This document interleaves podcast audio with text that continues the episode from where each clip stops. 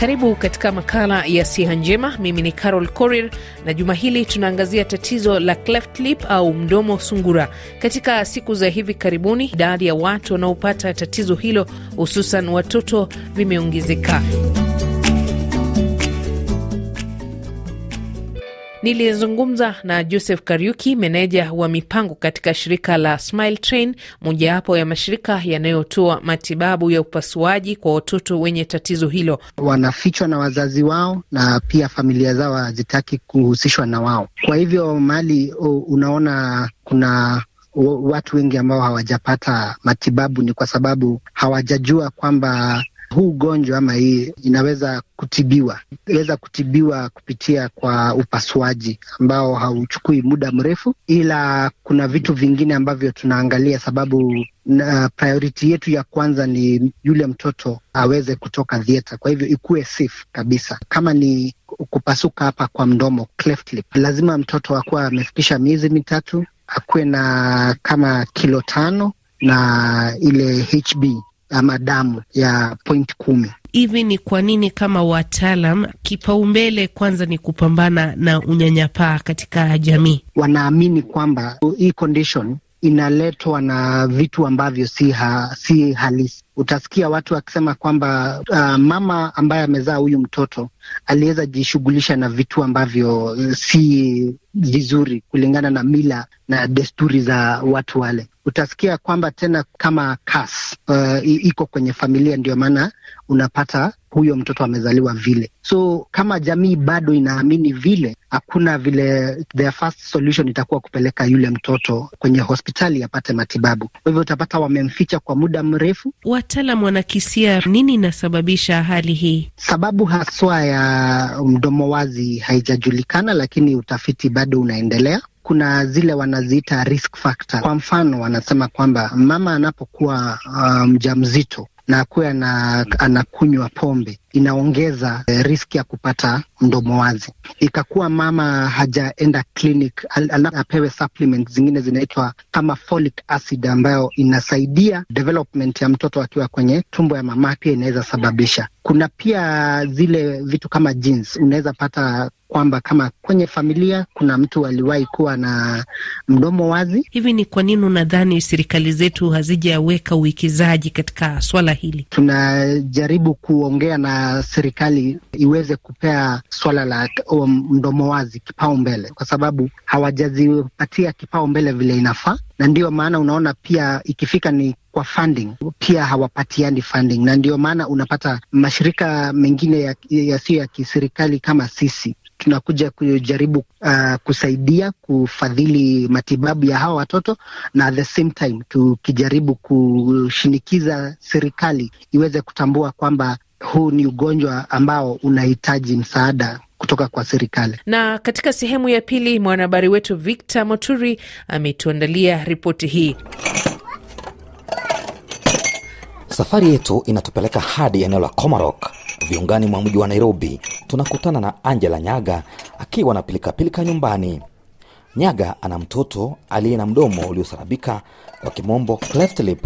Mdomo uliosarabika ni pale ambapo mtoto ana mwanya au pengo katika sehemu ya juu ya mdomo. Niligundua mtoto wangu venye nilimzaa juu hata angefanyiwa like nifanyiwe scan angeonekana cause ni mdomo ndani the palate. Kwanza niliambiwa mtoto mpaka amalize 3 months ndio afanyiwe upasuaji na kuwe na 4.5 kgs. Unajaribu kumnyonyesha na bado ni challenge, haezi nyonya vizuri juu ya the palate, mdomo imepasuka, the lip now, so ilini take time pia kupata hizo kgs. Nilimzaa to 2021 na after 3 months alifanyiwa the first operation the second operation pia akafanyiwa after 8 months. Kwa sasa anaendelea vizuri, anakula vizuri, ameongezea kgs, kuongea pia hata anaweza ongea sasa. Nashukuru Mungu. Nyaga anadokeza kuwa alipitia kipindi kigumu sana kumlea mwanawe kutokana na unyanyapaa uliomwandama baada ya baadhi ya jamii na marafiki kuamini ni uchawi. Wengi walisema ni kama nimerogwa, wajaiona hii condition. Hata mi nilikuwa nastuka cause it was the, my first born my third born I mean, na the, the other two hawakuwa na the condition so hii watatu hata mi nikakuwa na hii challenge. Kwani nimerogwa? Cause nilikuwa nimetoka from nairobi nimeenda kumzaria uh, nchi ingine like but mbili vyangu niliwambia mi siamini vitu kama hizi kwa kuwa namtumainia mungu. Najua mtoto wangu atakuwa sawa. Kwa sasa mtoto wangu ako sawa anaweza kula anaweza cheza na namshukuru mungu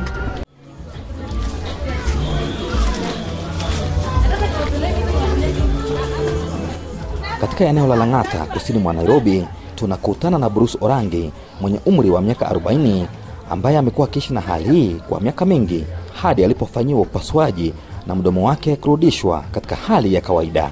Safari yangu ijakuwa rahisi sana, sababu unajua iwa na condition ya left hand lip palate, saa zingine kuna changamoto tofauti tofauti. Hasa ukiniangalia vile maybe vile mnainteract na watoto shuleni, vile mnainteract nyumbani, unaonekanaga ila wakati huwe ni tofauti kule wengine, sababu una vile unaweza unaongea ama mnaweza kuwa mnawasiliana na wengine amwezi patana saa zingine. Hiyo sasa ndio changamoto umekuwa kubwa sana. Kwanza ni ujikubali we mwenyewe, kukubaliwa na jamii na, na familia yako ama imekukubali pia, hiyo ndio inakuwanga changamoto. Lakini ama watu wawili wamekukubali, then inabidi uendelee na maisha yako vizuri. Naam, tangu pate matibabu, pengine sasa hivi unahisi vipi na unaweza kuongea vizuri? Ah, sahizi naongea vizuri, least niongea, unaweza nisikiza, least unaweza nishikia. Kuna hiyo inaitwa speech therapy. Ukianza matibabu ukiwa mdogo, kuna tofauti na ukianza matibabu ukiwa mtu mkubwa.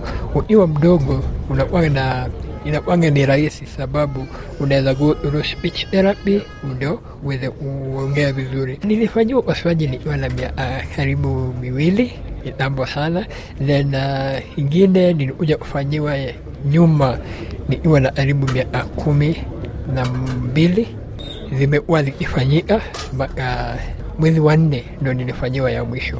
Orangi pia ana mtoto mwenye hali hiyo hiyo, na kulingana na mkewe Lucy Orangi, ana furaha baada ya mwana wao kufanyiwa upasuaji. Eh, kwa sasa mtoto wangu walifanyiwa urekebishaji wa cleft lip, lip and palate na sasa iko sawa, anakula vizuri na growth yake iko sawa kabisa. Kitu cha kwanza uh, kwa kutoka saidi yangu upande wangu sikuwa nishaiona kitu kama hicho, haikunipea stress sana, maanake bwanangu amezaliwa nayo. Uh, alikuwa na mimi katika labor room na akaniambia Lucy, yote yatakuwa sawa, na watu waliokuwa karibu na mimi na medical practitioners waliniambia hii ni condition ambayo inarekebishwa, so nisiwe na wasiwasi. Martin Mwangi, daktari wa upasuaji katika hospitali ya Berarisu iliyoko jijini Nairobi, tayari amefanya upasuaji wa watoto elfu saba wanaoishi na midomo iliyosarabika.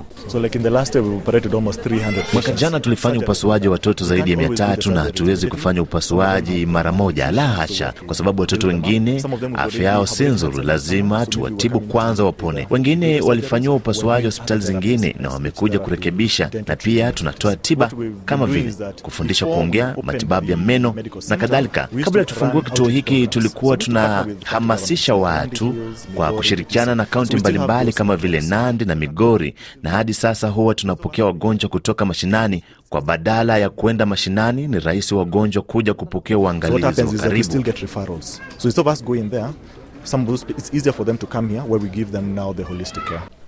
Huku idadi ya watoto waliosarabika ikizidi kuongezeka nchini Kenya na barani Afrika, ipo haja ya mataifa ya kuhamasishwa, vilevile madaktari wa upasuaji kuongezwa ili kukabiliana na hali hiyo, kupunguza visa.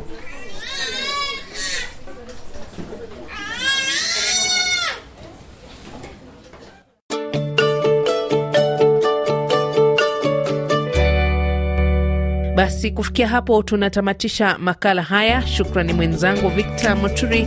Mimi ni Carol Corin. Hadi wakati mwingine, kwa heri.